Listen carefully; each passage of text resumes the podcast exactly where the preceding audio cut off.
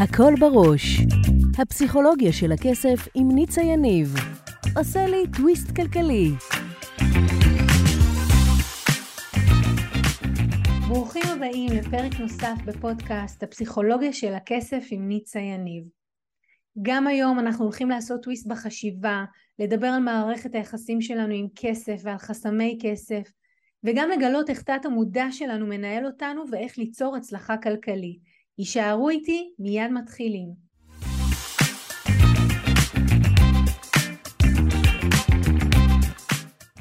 גם הפעם, כמו בכל פעם, אנחנו נדבר על מי מנהל את מי. אתם מנהלים את הכסף שלכם או שהכסף שלכם מנהל אתכם. נדבר על דפוסים מחשבתיים, נדבר על איך הילדות שבה גדלנו, מי שהפכנו להיות, הביא אותנו להיות מי שאנחנו.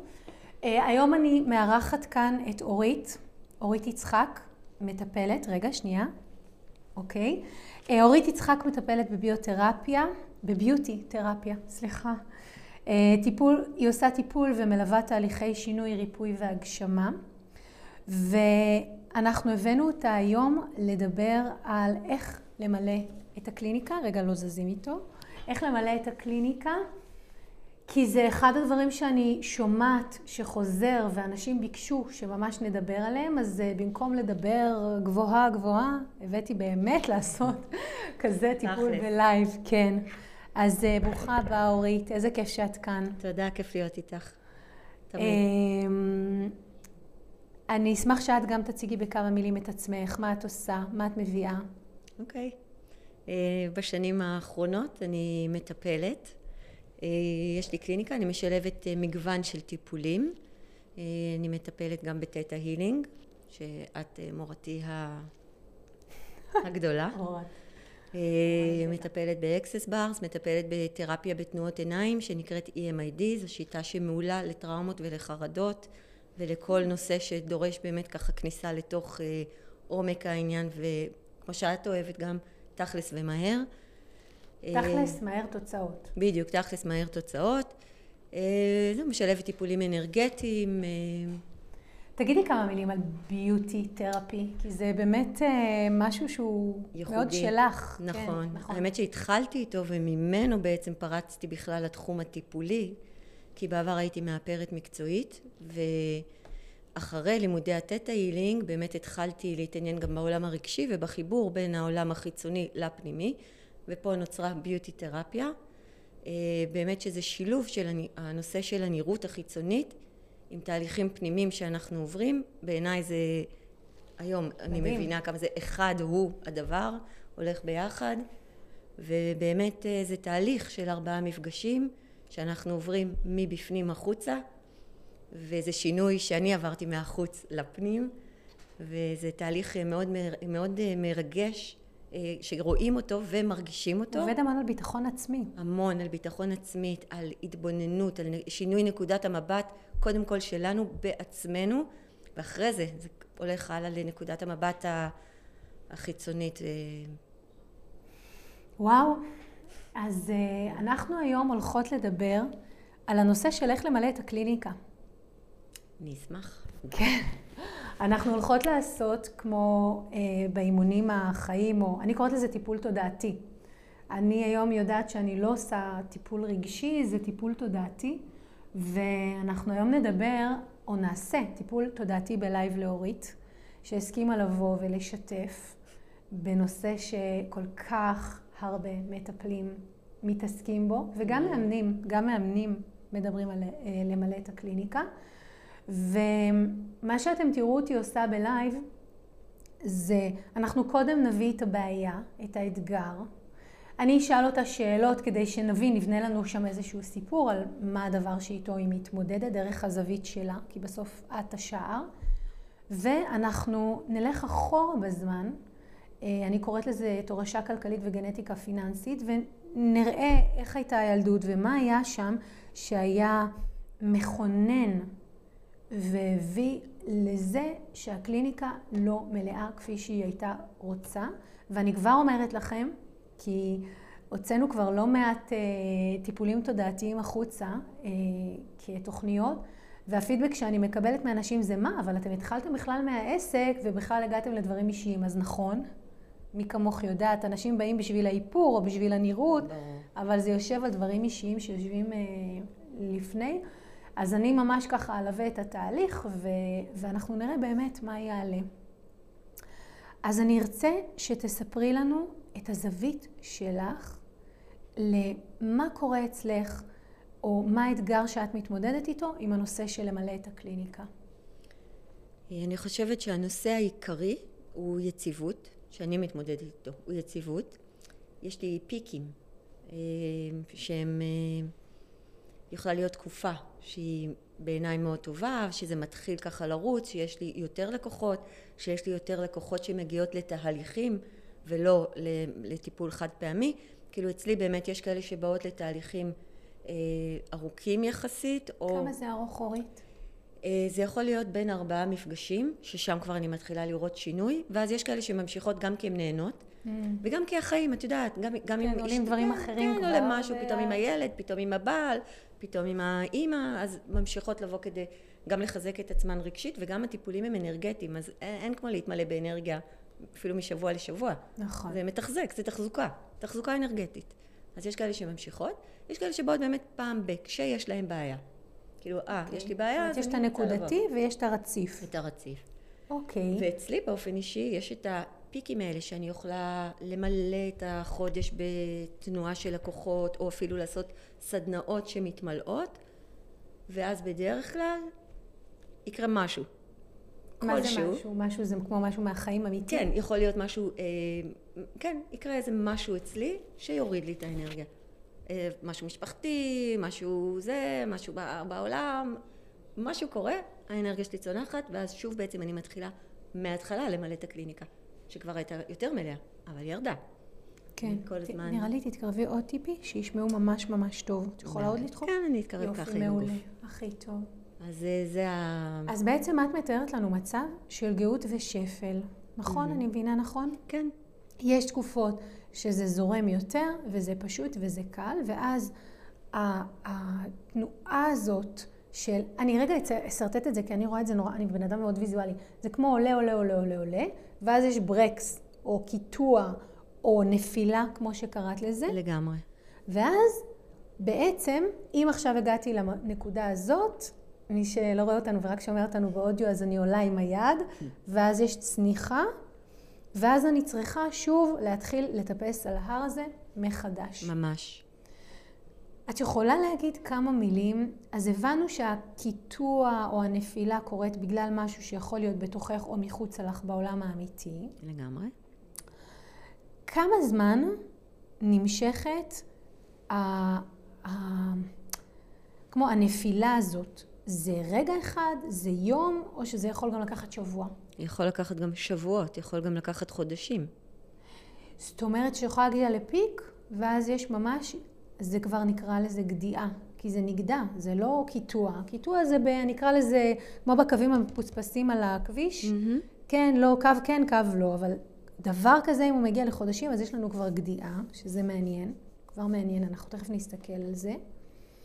ואוקיי, אז הסתיים, הסתיימה ההפסקה הזו, מה קורה עכשיו? עכשיו ספציפית בתקופה הזאת? לא, מה, מה יהיה השלב הבא, או איך את מתחילה להתרומם מחדש? ספרי לנו על זה בכמה מילים. כי הרי יש פה משהו שחוזר על עצמו, לא? חוזר על עצמו לגמרי. אז קודם כל אני מאפשרת לעצמי בדרך כלל להיות בזה. כאילו, אם אני באיזושהי הפסקה, אז אני מבינה ש... או שאין לי כוח, או שמשהו... בי לא מביא את התנועה, ואני גם נחה. אני דואגת לנוח בתוך זה, להתבונן על זה, באמת לתת לעצמי את הזמן.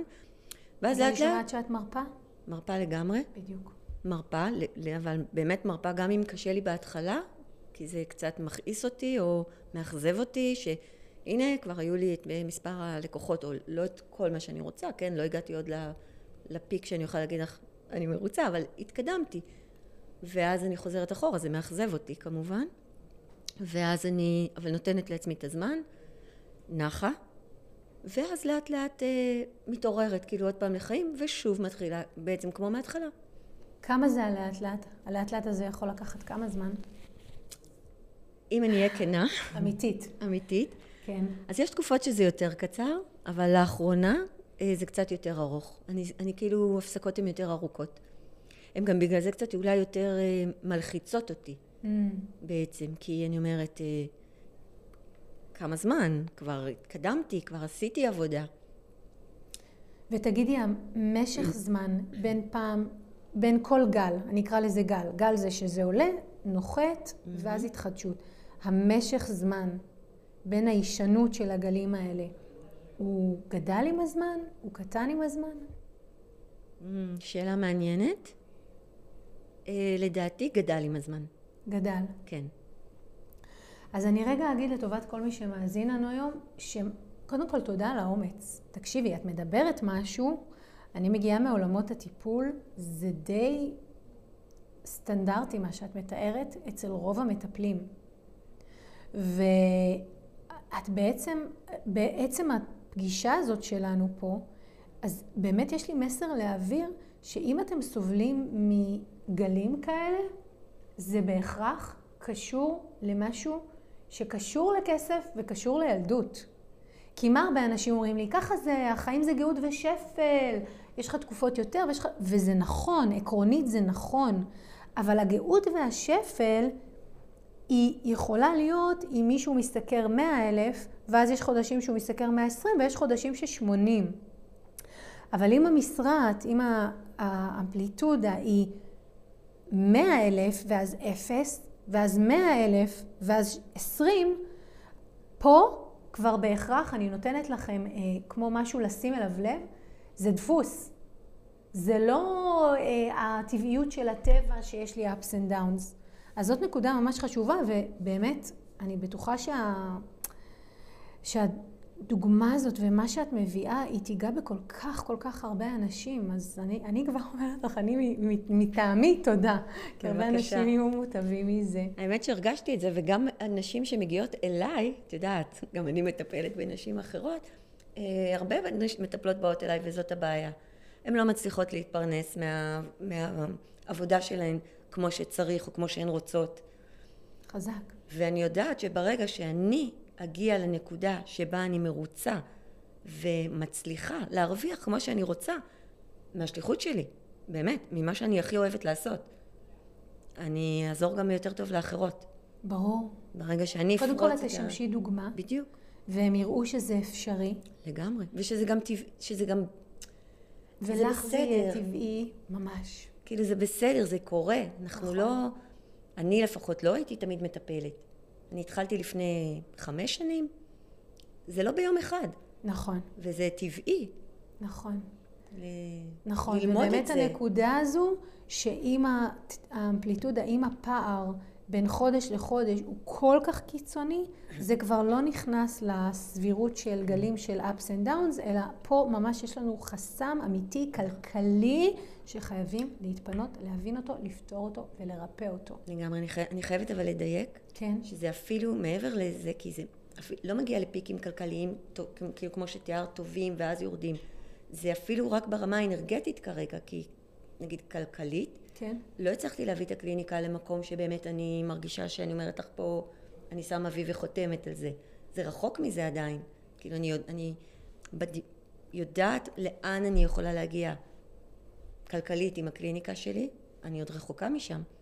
וגם יש את המרחק הזה, ובתוך המרחק הזה יש את כל הגלים של העליות והירידות. וואו.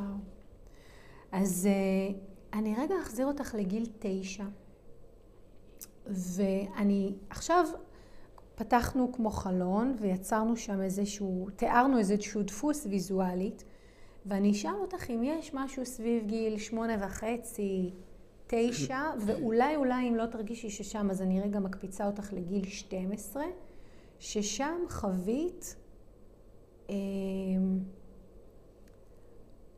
אני, אני מרגישה שאני צריכה להגיד לך איזה מילים עולות לי על זה, שזה מתניע, וזה מתכוון, מתקדם, והכיוון נראה טוב, ואז זה נקטע ומפסיק.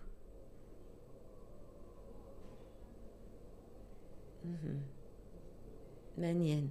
כאילו זה מתחיל טוב, יש שם, לא כאילו, זה מתחיל טוב, זה נראה שיש, זה מתכוון, זה הולך לכיוון מסוים, ואז זה כבר לא.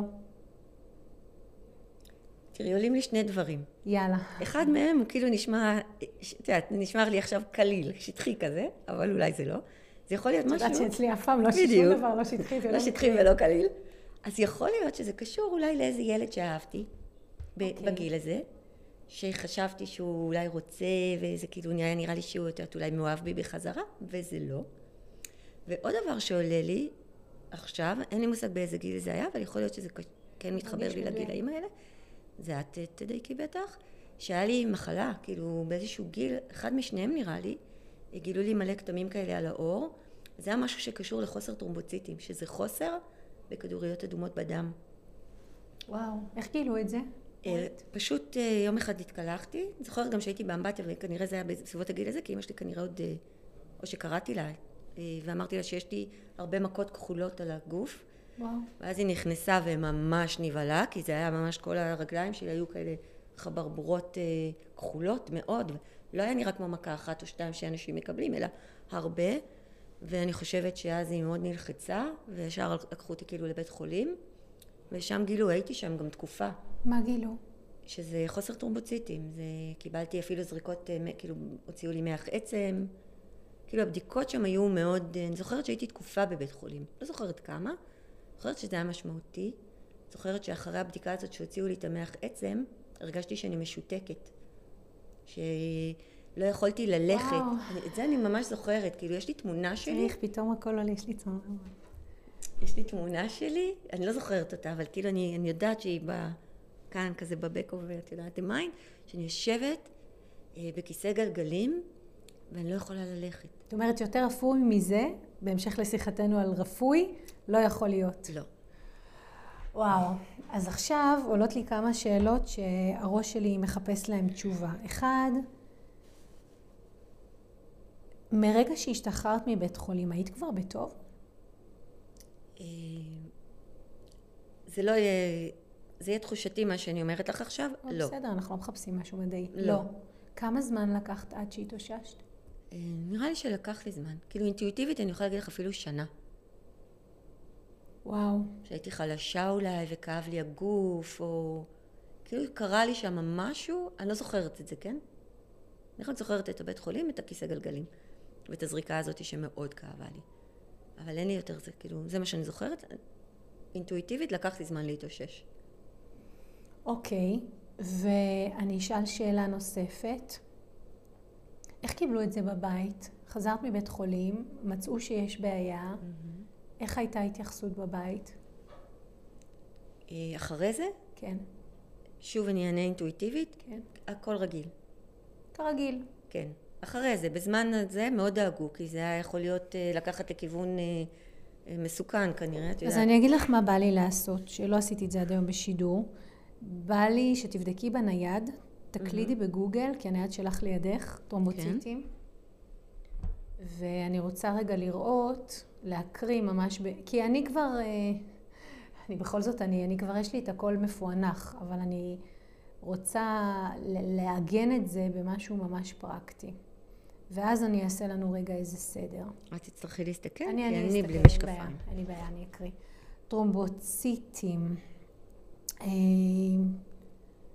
טרומבוציטופניה היא בעיה רפואית אשר במסגרתה כמות התעשיות בדם נמוכה מהנורמה. הן אחראיות על תהליך קרישת הדם בגוף. אוקיי. ובוא נראה רגע. אה, זה לא בחוסר, הוא השלים לנו. Mm. זה היה לך חוסר? כן. אה, חוסר בתור... אוקיי, אז זה כן טוב, זה כן טוב לנו.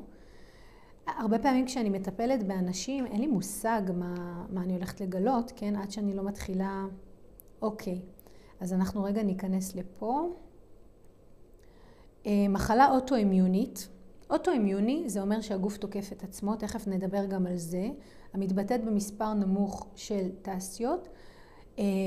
ובעצם הגוף תוקף את עצמו, זה יכול להיות לאחר, אצל ילדים, זה יכול להיות לאחר זיהום ויראלי, וחולף לעתים קרובות באופן ספונטני. אוקיי? אני לא רוצה את הטיפול, אני, אני מבינה. אוקיי, אז בואו נדבר רגע, הנושא של מערכת הקרישה, זה, זה באמת, זה יכול לגרום לדימומים. תראו, אז בואי אני אגיד לך מה אני שומעת עד עכשיו, תודה. ו...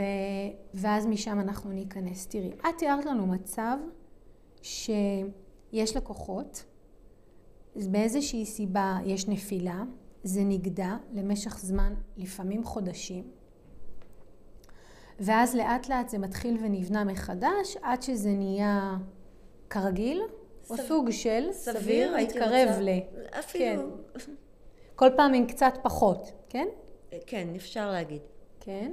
כמו אם התחלנו ממאה וזה נקטע, אז פעם הבאה, כשעולים ומתחדשים, זה מתחיל ב-תשעים, ואז אחר כך שמונים, שבעים, שישים וכו'. כן. וכשבדקנו על מה זה יושב, חזרנו לתקופת הילדות, ראינו מצב שבו ביום בהיר אחד, באמבטיה, גילית, שיש לך טרומבוציטופניה, אין לי מושג איך אומרים את זה. חוסר בטרומבוציטים. הבנת שלקחו אותך לבית חולים, בבית החולים קיבלת טיפול שהיה פולשני וכואב, שהביא אותך למצב של להגיע, אני עולה לי ממש עד שיתוק. כן. ממש עד שיתוק, ולקח לך הרבה זמן להתאושש אחרי, ובסוף שוב חזרת כביכול, כי זה מה שהמשפחה התוותה לכרגיל. אבל אם את שואלת אותי, כבר לא היית כרגיל. כי היה שם את האירוע הזה, שהוא סוג של טראומה. הוא טראומה. ממש. שלא דובר, מרגיש לי. דובר? ההורים דיברו עליו? לא. אז מה, פשוט יום אחד כמו חזרת מבית חולים וזהו, וחזרת לשגרה? נראה לי שכן. וואו. תשמעי, זה משהו שהרבה פעמים שאני עושה את המפגשים האלה בלייב, אני נפעמת. אני לא, ההורים לא ידעו, הם בעצמם היו במקום אחר, אבל כמו ממשיכים בשגרה כרגיל, כאילו לא קרה כלום. כן, לא, הם שמחו שזה, עוד פעם, אני חושבת שזה היה יכול להוביל למין מחלות שהן דמיות כמו סרטן וכאלה, והם מאוד שמחו שזה לא. כאילו, כולנו מאוד שמחנו שהבדיקה הגיעה, ואמרו לי בסדר. שזה בסדר, ושאני... כנראה שהיה שם באמת משהו ויראלי, שגרם כן, להתפרצות של זה. אבל אחרי זה אני לא זוכרת שזה דובר או שהיה... נגמר. יופי. כן, נתקדם, ממשיכים הלאה, חיים ממשיכים, life goes on. והדוגמה השנייה שהבאת זה על בחור ילד שאהבת, וחשבת שזה הולך לכיוון מסוים, ואז בעצם הבנת שלא. כן. אז זה מדהים, כי הגענו באמת מהנושא של הקליניקה. שאני חושבת שהקליניקה הולכת לכיוון מסוים, והנה אנשים מגיעים, והנה היא מתמלאת, ואז קורה משהו, יום בעיר אחד, הילדה מתקלחת, mm-hmm. והיא קוראת לאמא, וקורה פתאום. משהו, בלי הכנה מוקדמת, שמוריד אותך. וכתוצאה מזה שהוא מוריד אותך, את מבינה שאת, הכיוון הזה הוא לא. תראי, אני חובה, שזה בעיניי הנקודה הכי חשובה בשיחה שלנו היום, שכשהיית בבית החולים, יש פה שתי שיחות, אחת שכשהיית בבית חולים, זה כל כך הרגשת שאת באוזלת יד וזה לא בידיים שלך, שפשוט הרפאת לגמרי, שזה מה שמרגיש לי גם מה שאת עושה כשמגיעים הגלים האלה בקליניקה. כמו זה לא בידיים שלך, זה מופקע מחזקתך. ושתיים שעולה לי, שכל כך שמחו שעברית מזה, שזה היה בסדר אם גם לא היית כבר בבריאות כמו קודם. זאת אומרת, שאחרי תקופה כל כך ארוכה שהקליניקה לא מתמלאה, זה בסדר לך, גם אם זה לא חוזר להיות המאה אחוז שהיה לפני, העיקר שאת בסדר וחזרת לשגרה. אבל יש לנו פה פיחות זוחל, כי כל פעם... לגמרי, זה יורד. זה יורד. לגמרי. וואו. גם אנרגטית. באמת? גם כן, אנרגטית, איך זה בא לידי ביטוי? במשך הזמן. Mm, כי הגוף מתעייף גם כבר, כן. גם את מתעייפת. בדיוק, זה כבר כל פעם. אז, מ, מ, זה, זה, זה מאוד מעניין מה שאמרת עכשיו, כי מזמן, מפעם לפעם, האנרגיה שלי להתחיל מחדש, ברור. גם פוחתת. תראי, הנושא הוא התנאה. לי מה שעולה מתחילת הפגישה, כל הזמן mm-hmm. עולתה לי המילה בראש התנאה, זה להתניע מחדש. מרגיש לי שגם אחרי שיצאת מבית החולים, ההתנאה מחדש לא הייתה... כי זה לא דובר, ולא עשית שם עיבוד רגשי, ולא היה ברור מה קורה. ואת יודעת עוד מה אינטואיטיבית עלה לי? שהפוסט-טראומה האמיתית שם היא שהחיים הם כל כך שבריריים, שאתה יכול לקום בוקר אחד, ובלי הודעה מוקדמת, כל ה-well-being שלך, כל מה שהכרת, כל מה שחשבת שיש לך, כבר לא. ברור, ועוד בתור ילד. ממש. אתה מתנתק מהבית ספר ומהחברים, כאילו, בתור ילד זה נראה לי בכלל. חיים מפסיקים, כן. כן, החיים ממש מפסיקים. נורא לא כן. לי זה אומר, בלי להכיר אותך, שיש מצב שאת מפחדת משינויים. יש מצב. ושגם אם את נמצאת במקומות שכבר לא נכונים לך וסיימו, את תמשיכי להישאר שם. כן. למרות ועל אף. כי ה... מבחינתך אין לך בכלל, את לא מכירה שינוי שהוא משמח.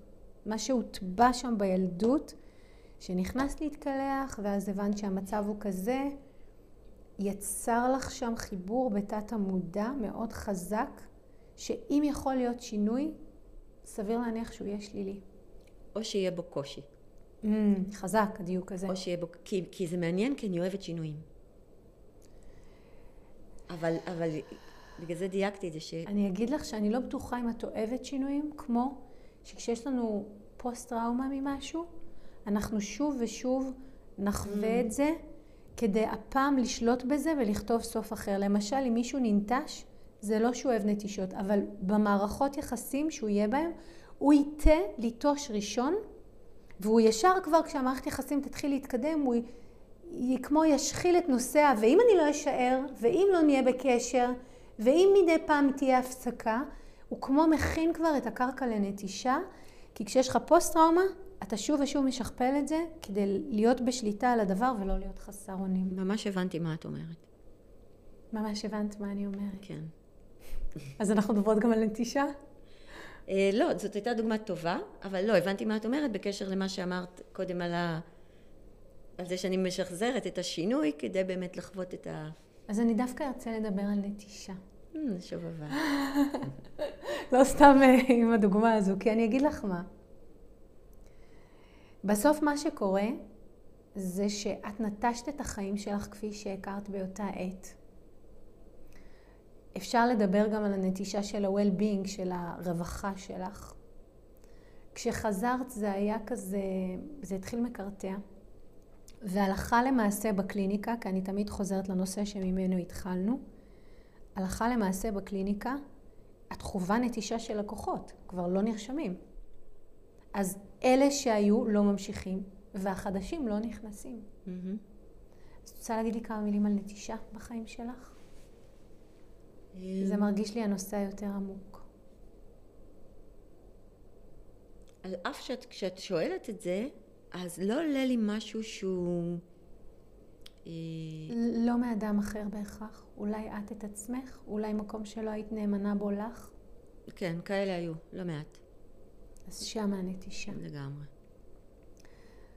זה מה שאמרת בהתחלה דרך אגב. שמה? כאילו אמרת את זה. מה אמרתי? שהרבה... אני לא זוכרת. כאילו שהרבה פעמים אני יכולה להגיע למצבים שאני לא מרגישה בהם מאה, או אני יודעת שהם לא תואמים את אותי, אני נשארת.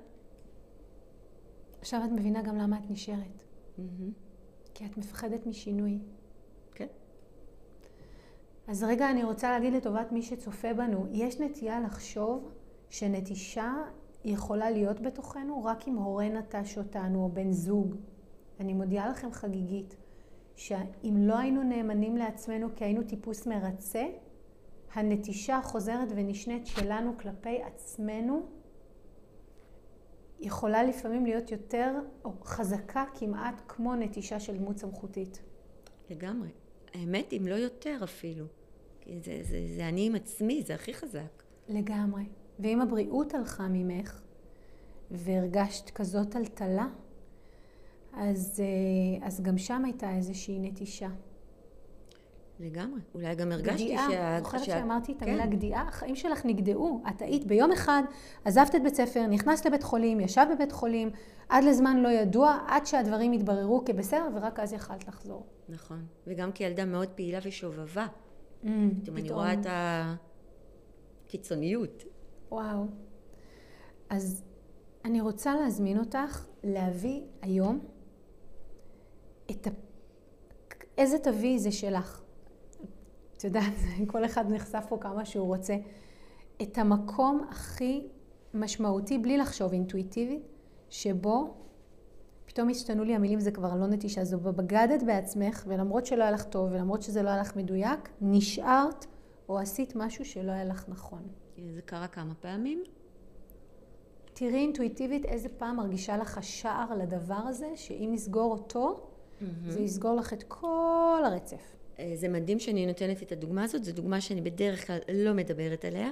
כאילו נגיעות קטנות, היא גם תמיד נראית לי משהו כזה שהוא, איך אומרים, במחסן, שמה מאחורה. אוקיי. ב... אבל אני כן אתן אותה כדוגמה. מרגיש שיהיה שער. כן, אני מרגישה שזה נכון, וגם, את יודעת, אולי זה הזמן שלי, את יודעת, זה גם לא עוד פעם. זה החיים, זה החיים שלי. כן. ממש. זה החיים שלי. זה היה דווקא בגיל יותר צעיר, בתקופה יותר צעירה של החיים שלי. אני חושבת אחרי שהשתחררתי.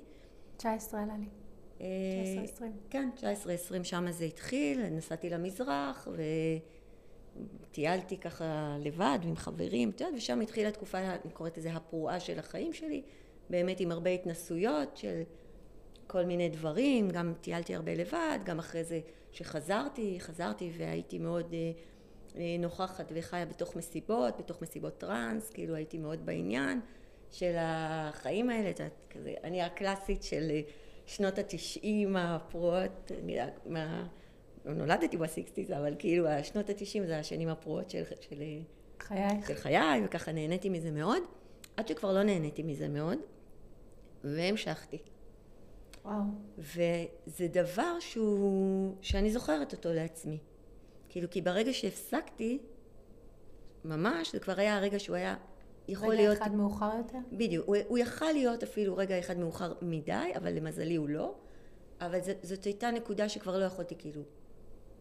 אז בטח מי שצופה בנו שואל את עצמו, אבל למה, אם המשכת ללכת למסיבות טרנס, למה זה כזה נורא להישאר במקום שהוא כביכול, לכאורה, מאוד mm-hmm. כיפי, מאוד פאן, עם כן. האנשים? לא, זה לא רק המסיבות הפאן, זה מין דרך חיים שבאיזשהו שלב, לא התאימה לי יותר, ובואי נגיד שואלת למה לא, אם הם שואלים את עצמם, כי אתה כבר מרגיש לא טוב, לא טוב לך פיזית, אתה מבין שאתה תקוע, אתה כבר במוח ובגוף אתה כבר מבין, אתה כבר יודע, אבל אתה ממשיך. כי... ולמה לדעתך המשכת? ממש מה שאמרת גם, חברים, חברה, פחד לעזוב, פחד להישאר לבד, אם אני אלך מהסביבה שלי, אז... שדעת מה יהיה שם אחרי זה, או באמת מה אני אפסיד, את מי אני אפסיד בתוך זה. חזק.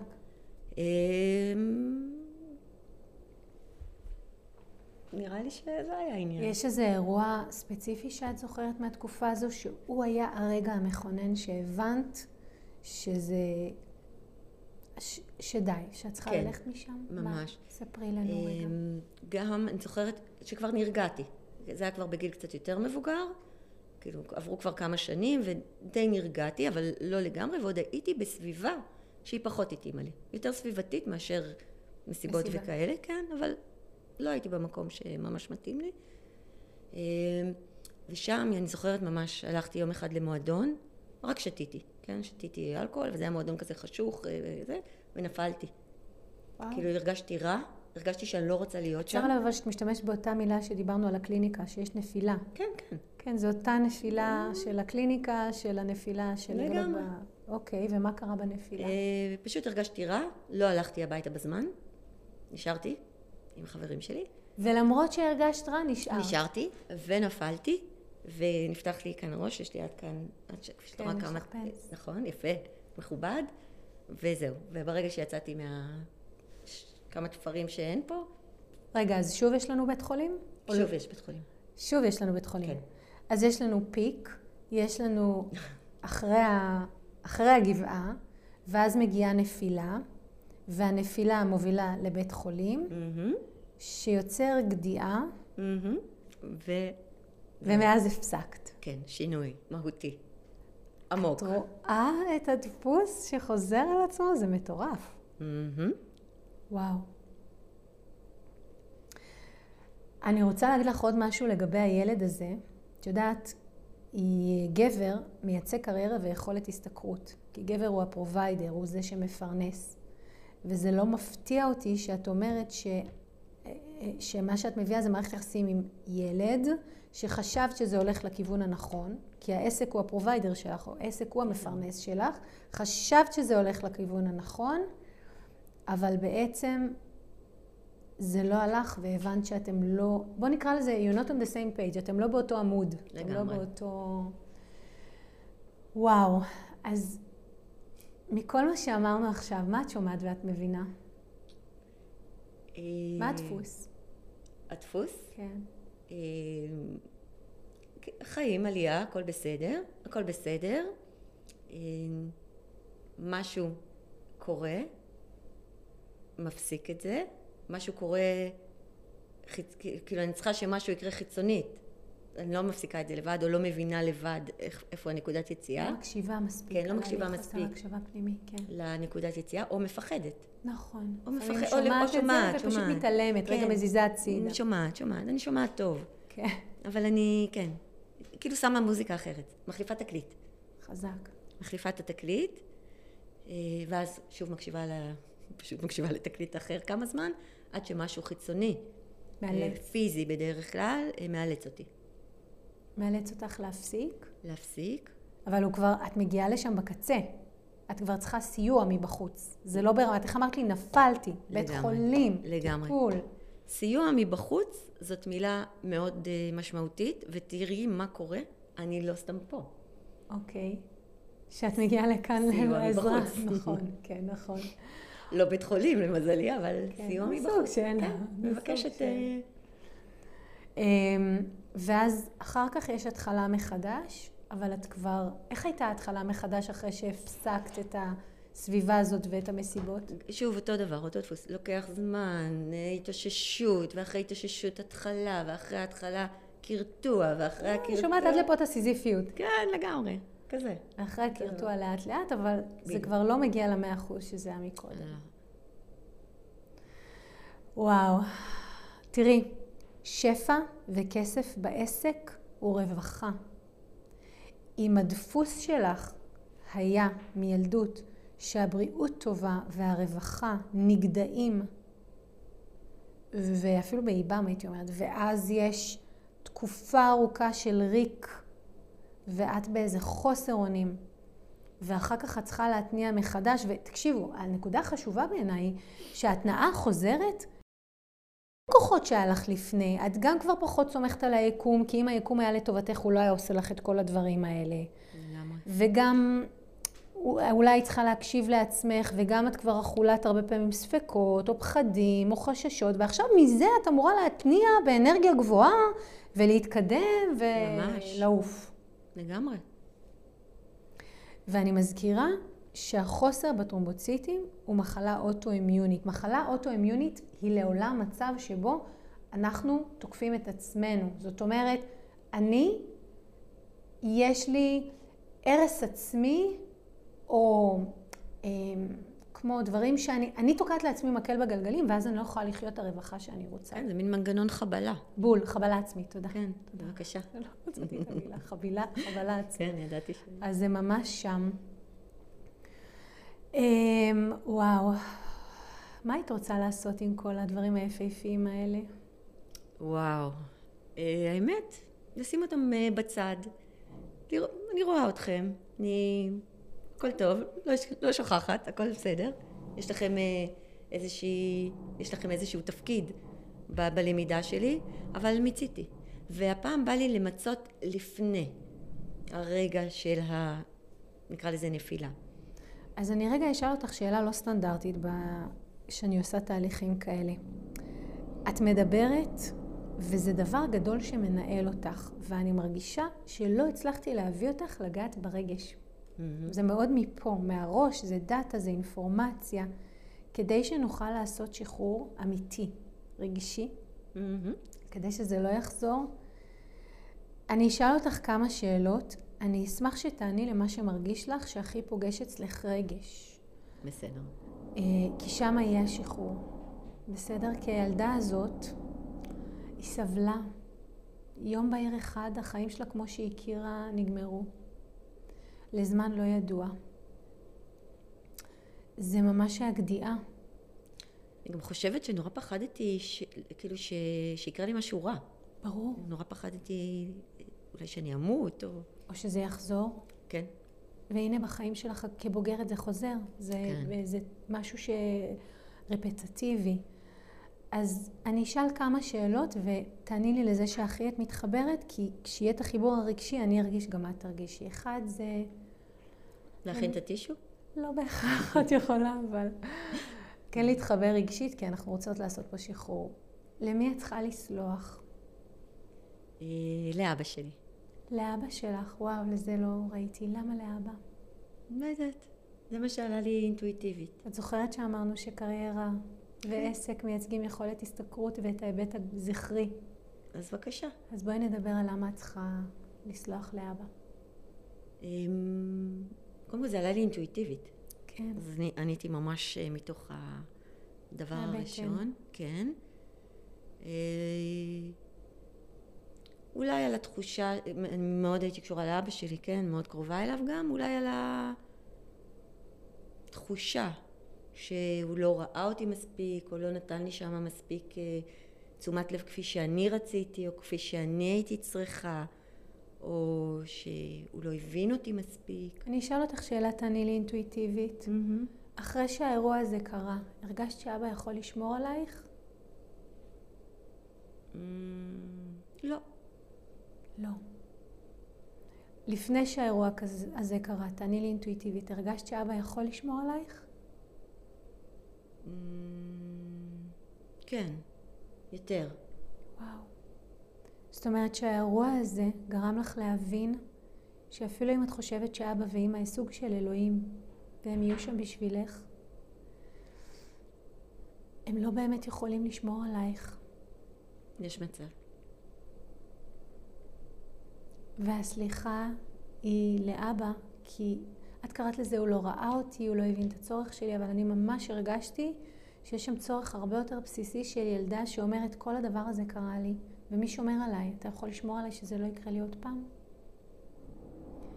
זה יהיה מעניין, לא להיום, אבל אני אשלח אותך לחשוב עם עצמך על מערכות היחסים שלך עם גברים.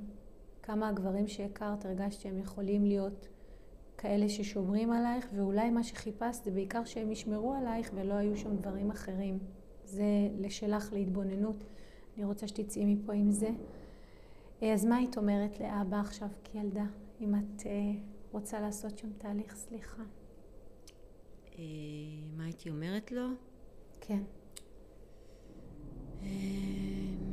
שאני סולחת לו, שאני אוהבת אותו, ושהוא נתן לי משהו שהוא חשוב מאוד היום, כאילו מה שאני רואה עכשיו זה שאני יודעת לשמור על עצמי. שאולי הוא לימד אותי לשמור על עצמי. שזה תלוי בי. שבעצם זה שהוא לא היה שם, לא הייתה לך ברירה אלא לשמור על עצמך. זאת המתנה. כן, לגמרי. מדהים.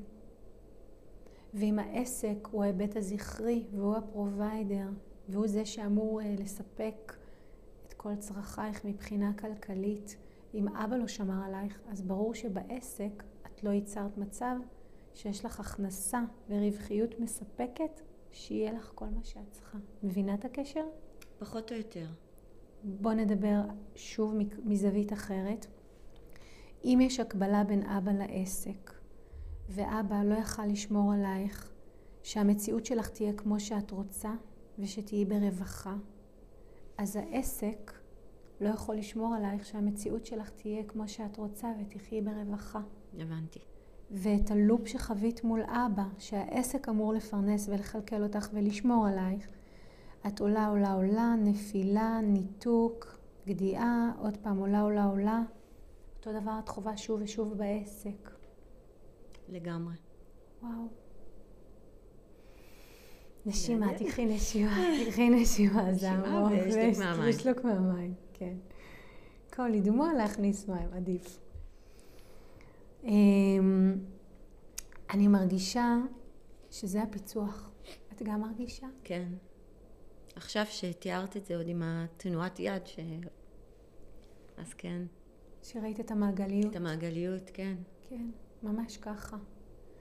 ואז מה שהעסק נותן לך שהוא מתנה זה שכל פעם שיש את הגדיעה הזאת, אין לך ברירה אלא לראות איך את ממציאה את עצמך מחדש בשביל לשמור עלייך ולתת לך את מה שאת צריכה. ממש, ולהמציא מחדש זה גם. אבל זה כבר מעייף. כן, די. כי אני גם כל פעם ממציאה את... בעצם אולי במקום להמשיך את, ה... את הגדילה, שזאת נקודה מעניינת מאוד מה שאמרת עכשיו, שבמקום להמשיך גדילה על אותו קו, אני... יש את העצירה, ואז אני זז על הצד, ממציאה את עצמי מחדש. ולא סתם אני כל פעם ממציאה את עצמי מחדש, אני לא על אותו קו. אני בטוחה גם שחזרת מבית החולים, אחרי התקופה ששהית שם, את כבר לא היית אותה ילדה שהייתה שם בכיתה, ומערך הכוחות השתנה, ואת היית צריכה למצוא את מקומך מחדש. במילים פשוטות, אחרי כל גדיעה, את צריכה למצוא את מקומך מחדש. לגמרי ובכל תחום. וואו. אז היום זה מסתיים. יש. כי פיצחנו את זה ונגענו בשורש של זה. ואת תוכלי לעשות את הדברים אחרת. את לא תהיי אנוסה ובכפייה לעבור את המעגלים האלה המאוד קשים. Mm-hmm. של כל פעם להמציא מחדש את עצמך מחדש ואת העסק ולהביא לקוחות חדשים, כי הקודמים לפעמים המשיכו, לפעמים לא, ואז צריך להתחיל מחדש גם מול, מול אנשים. לגמרי. אז... רגע לפני סיכום אני רוצה להגיד שוב, שזה מדהים אותי כל פעם מחדש, כמה הנושאים הכלכליים שלנו הם קשורים לכסף, אבל אין להם דבר וחצי דבר עם כסף, והם יושבים על משהו שקשור לרווחה והילדות שלנו, ל-well-being, לאיך היה לנו, מה היה לנו, מה חווינו בבית. הם קשורים גם הרבה פעמים למערכת היחסים עם אבא, כי עסק יושב או הכרה יושב עם אבא, ועם מערכת היחסים שהייתה לנו איתו. מה את לוקחת מהיום? עם מה את יוצאת? קודם כל, עם... חושבת הרבה תקווה. מעולה. המון המון תקווה שאפשרי עבורי אחרת. זה הכי גדול. גם עם תודה. באמת על ה... את לא ראית את זה אף פעם ככה, לא? לא. לא, ואני מתעסקת עם זה הרבה, אבל לא, לא, לא אלה נקודות, זה אלה נקודות שכמו שאמרתי, דילגתי אליהן. זה אלה נקודות במחסן שכאילו העדפתי אחר כך. מחר. אם יש בור, הולך בכביש אחר. מחר, שם אני אנקה מחר. כן. אז אלה הנקודות האלה, אז אני שמחה. וגם על המקום הזה של באמת לבקש את זה. כי ששאלת מי רוצה, את יודעת, לא האמנתי שכתבתי אני, ועוד אמרתי אחרי זה, אני אגיד אני, אבל אם היא תקרא לי, אני אגיד שאני מתחרטת. שאני לא צריכה לבוא ולדבר על זה ככה כאן, אז כאילו גם על זה שהגיע הזמן, כאילו מרגיש לי שהגיע הזמן, ולקחתי את המתנה הזאת שנתת, ובאמת, באתי. מדהים. אז תודה לך שהצעת. באהבה. אז תודה רבה אורית שהיית כאן. ושחלק ושיתפת את הסיפור שלך, okay. זה ממש לא מובן מאליו. תודה. זה נושא שיושב להרבה בעלי עסקים. תודה לכל מי שהיה איתנו. כמו תמיד, קיבלתם הצצה לראש, הפעם של אורית, לראות איך הנושאים של כסף קשורים לתורשה הכלכלית שלנו. אני גם מזמינה אתכם, מי שרוצה לבוא ולעבור איתי תהליך כזה, כאן, בלייב, אני לא חייבת להכיר אתכם לפני, זה עדיין עובד, אז מוזמנים לשלוח לנו את הפרטים שלכם. אני אשים את כל הפרטים של אורית, איך אפשר ליצור את הקשר בפייסבוק, את האתר שלה, ממש מתחת לשידור. תודה. ואם אתם עדיין לא עוקבים אחריי, בקבוצה של הפסיכולוגיה של הכסף, בפייסבוק, אינסטגרם, יוטיוב, טיק טוק, או אם בא לכם להעמיק ולעשות דברים כאלה איתי, לא באחד על אחד, אבל בקבוצה אנחנו עובדים באותו האופן, אתם מוזמנים להגיע לפסיכולוגיה של הכסף. כמו תמיד... כדאי לכם. תודה. תודה. הייתי שם. כמו תמיד, תודה שהייתם איתנו. תהיו טובים עם עצמכם ועם היקרים לכם, ואנחנו נתראה בתוכנית הבאה.